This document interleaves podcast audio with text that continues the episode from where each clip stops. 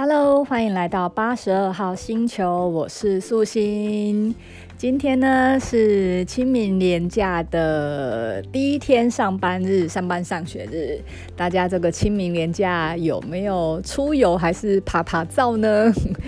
我的 Facebook 在这四天，甚至在清明连假前就开始已经有一连串在炮轰，不待在家，然后在。用很气愤，然后很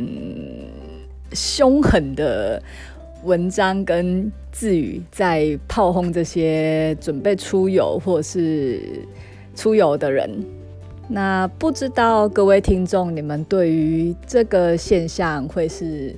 什么样的看法呢？那我今天想要来分享一下我对这整个事件的想法，就是呃。严格来说，我想分享的应该是跟大众有点不太一样，就是传说中比较政治不正确的想法。就是我其实也是蛮呃嗯不太会去攻击这些出游的人，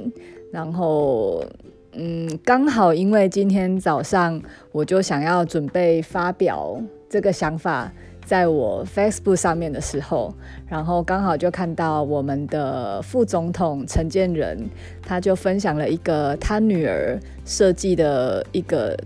图片，一个心理状态，就是瘟疫中的我。然后他这个图片，大家可以到陈建仁的粉丝团去看到，就是。如果是今天去看的话，是目前最新的一篇文章可以看到。然后他女儿设计的这个图，就是瘟疫中的我会有三个状态：第一个是惊慌状态，然后第二个是学习状态，第三个是成长状态。那第一个惊慌状态呢，它就有一些例子，例如说，呃，囤过多的医护用品或是卫生纸，然后散播抗拒和愤怒的情绪。然后，或者是一有收到新讯息就转转发，然后很容易动怒，这是第一个惊慌状态。那随着疫情慢慢演变的话，可以会慢慢进入到学习状态，就包括会去放弃不能操控的事情，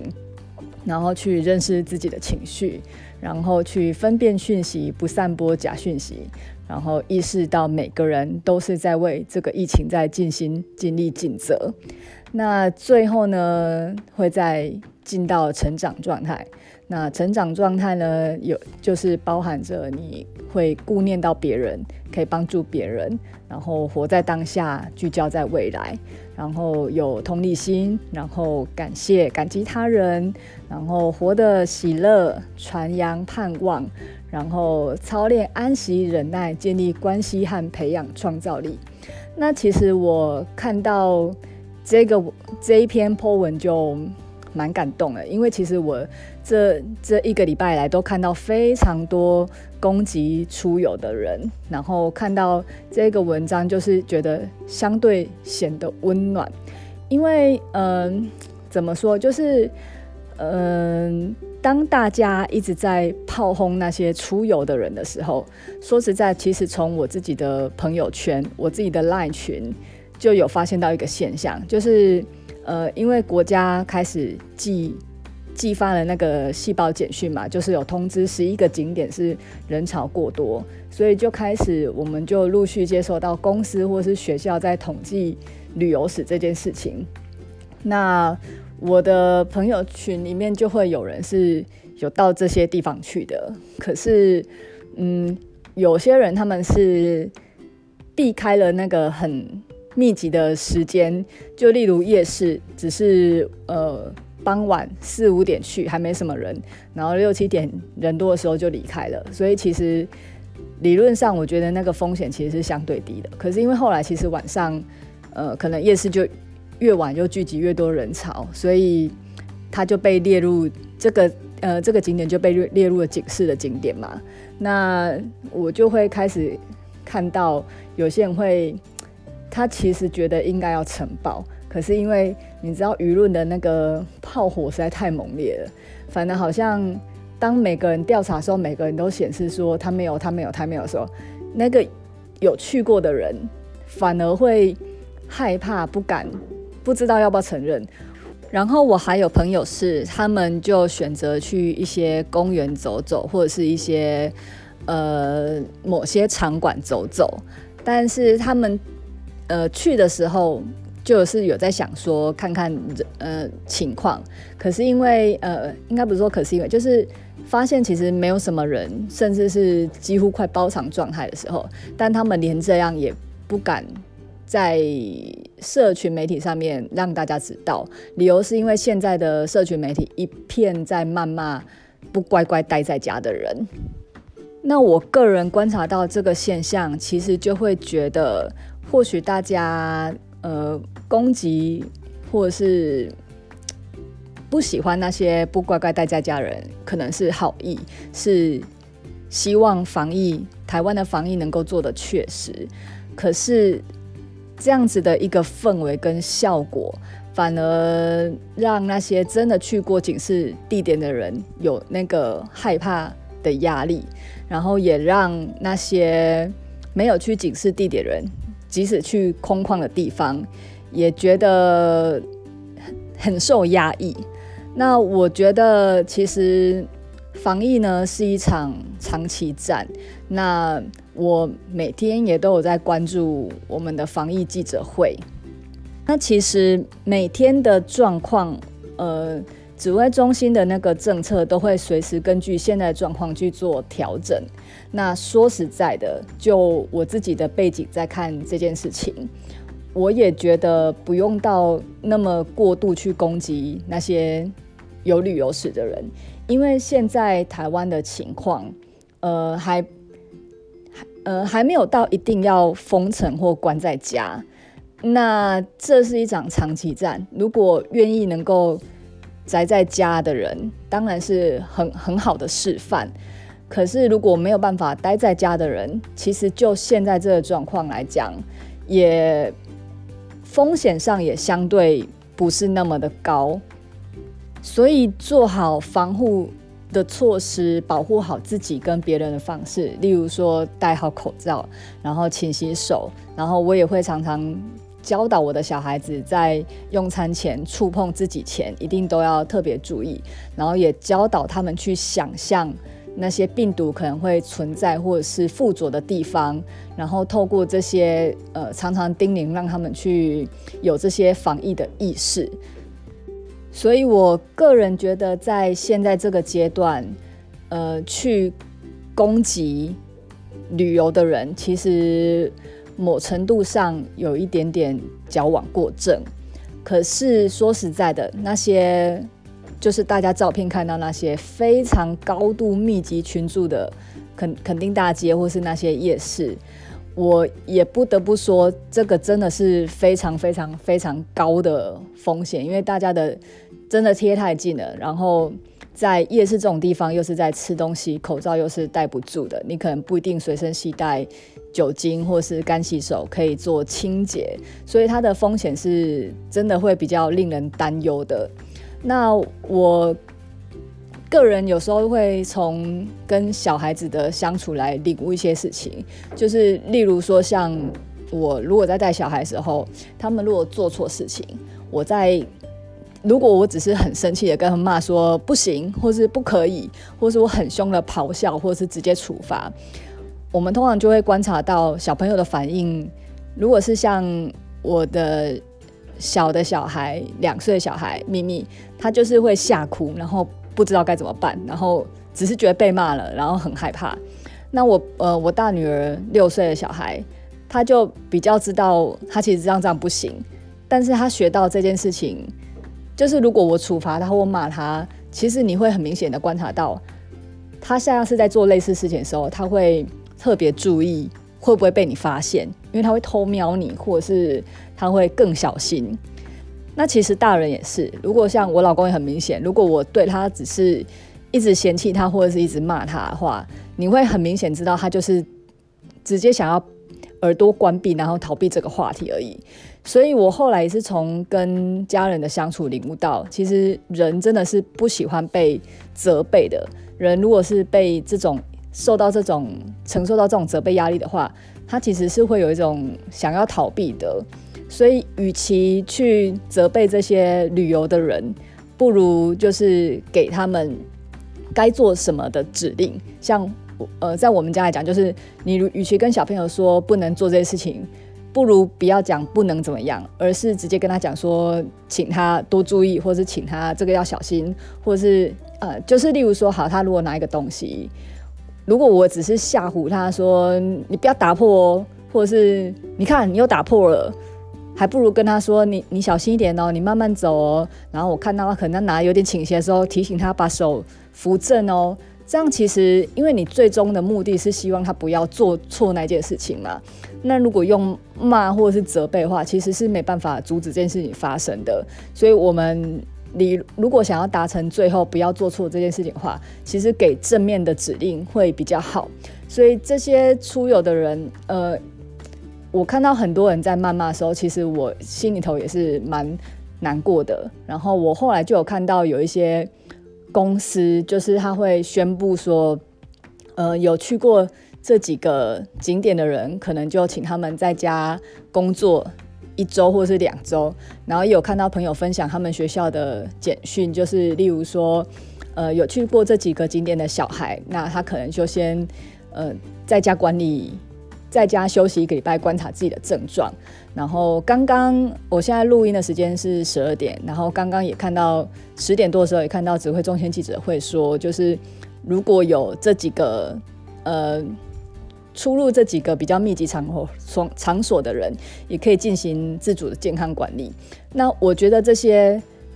嗯、你知道，就是出游这件事情它已经发生了，那去责备这些人，其实。嗯，无助于防疫，我个人觉得，所以我觉得，与其去骂他们为什么要这样话，不如大家开始就是这些人跟他说应该可以怎么居家处理，然后没有去这些人，那大家也要警觉性提高，然后做好做好管理这样子。那连假过后呢，我是觉得我们警觉性是可以提高。但是以现在情况情况来讲，真的不用过度恐慌，因为像其实记者会每天记者都很想问说有没有要下禁足令，有没有要封院，有没有要封城。那陈时中其实他都会根据这个时嗯每一天的状况，他都目前都还是回答说其实还没到那个时候。因为你知道，现在其实大部分的案例都还是境外移入，然后还有零星的社区感染，然后九成九都是抓得到感染源的，然后没有抓到感染源的，前面的几个案例也慢慢，呃，就是也没有再爆发了，然后最近几例没有爆发感，呃，抓不到感染源，其实也都陆续抓到感染源的，所以台湾整个都还是在控制的范围内。那像好像前两天记者又问说，会不会担心连假之后会爆发疫情？那其实阿中部长也有说，呃，这么高的人群群聚是确实有这个风险，但是他觉得应该是不会有爆发啦。如果他评估过后是会爆发的话，呃，他就会宣布禁止了。那他没有做这个宣布，就是他。觉得目前的状况的风险其实还是相对低。我知道有很多人会呃用一小部分特例去放大看到整个疫情，可是其实整个公卫防疫它讲求的是一个一个几率、一个概念、一个统计，所以呃其实大如果。大家是会很担心那种无症状带源者，可是说实在，那些无症状带源者的比例相对低很多，而且无症状的带源者他们的感染力也比较没有那么强，所以它的风险是有的。但是我我觉得不用太过度去关注到这些风险，因为整体来讲，如果像一有呃一有一有确诊的人。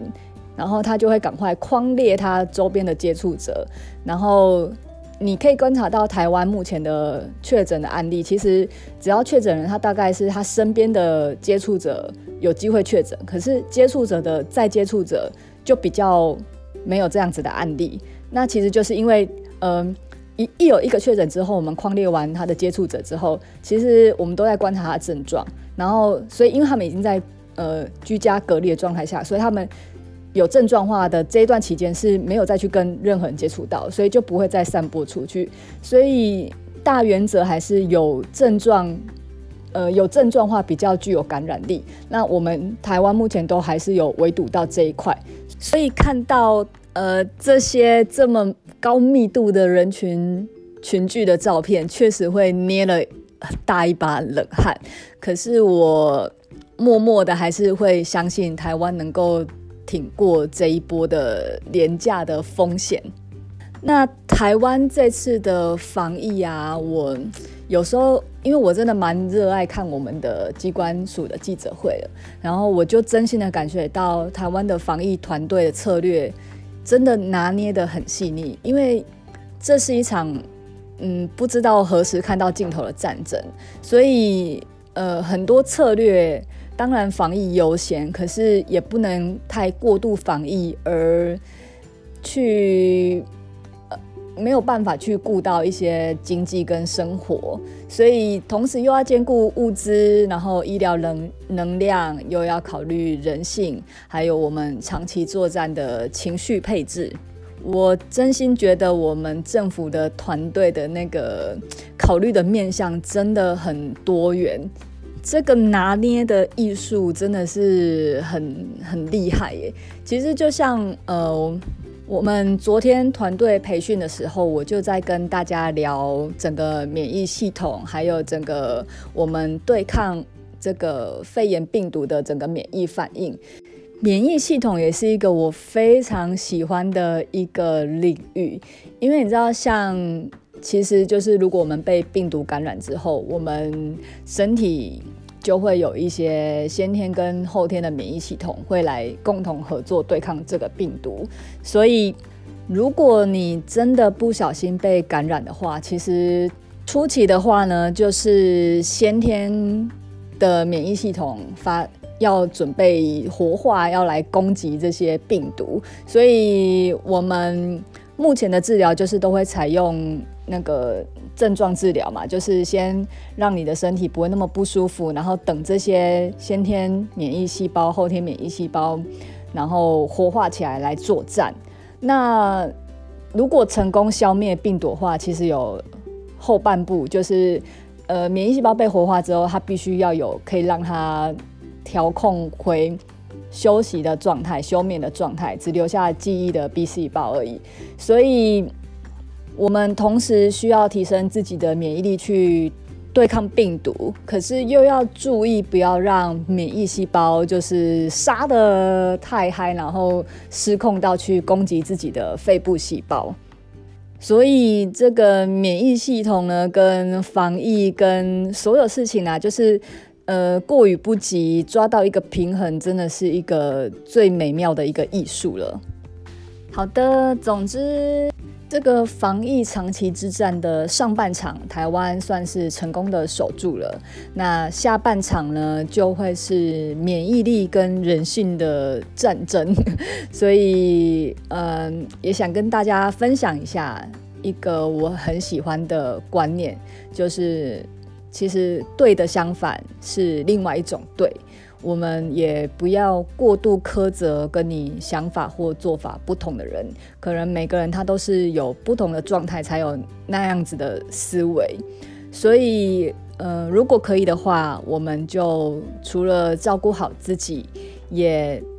开始为别人多做一点事情。那我们所做的每一分努力呢，都是对前线人员的感恩，都是对台湾呃这段时间努力的回报。那。这场长期战，我们就回到呃刚开始提到陈建仁他女儿的那个心境转变的那个三个状态，我们就一起努力往成长的状态迈进。那我们就做好我们该做的，然后平静的、冷静的，然后随顺的面对这些疫情的变化。那祝福大家都一切都好，平平安安。我们下期再见喽。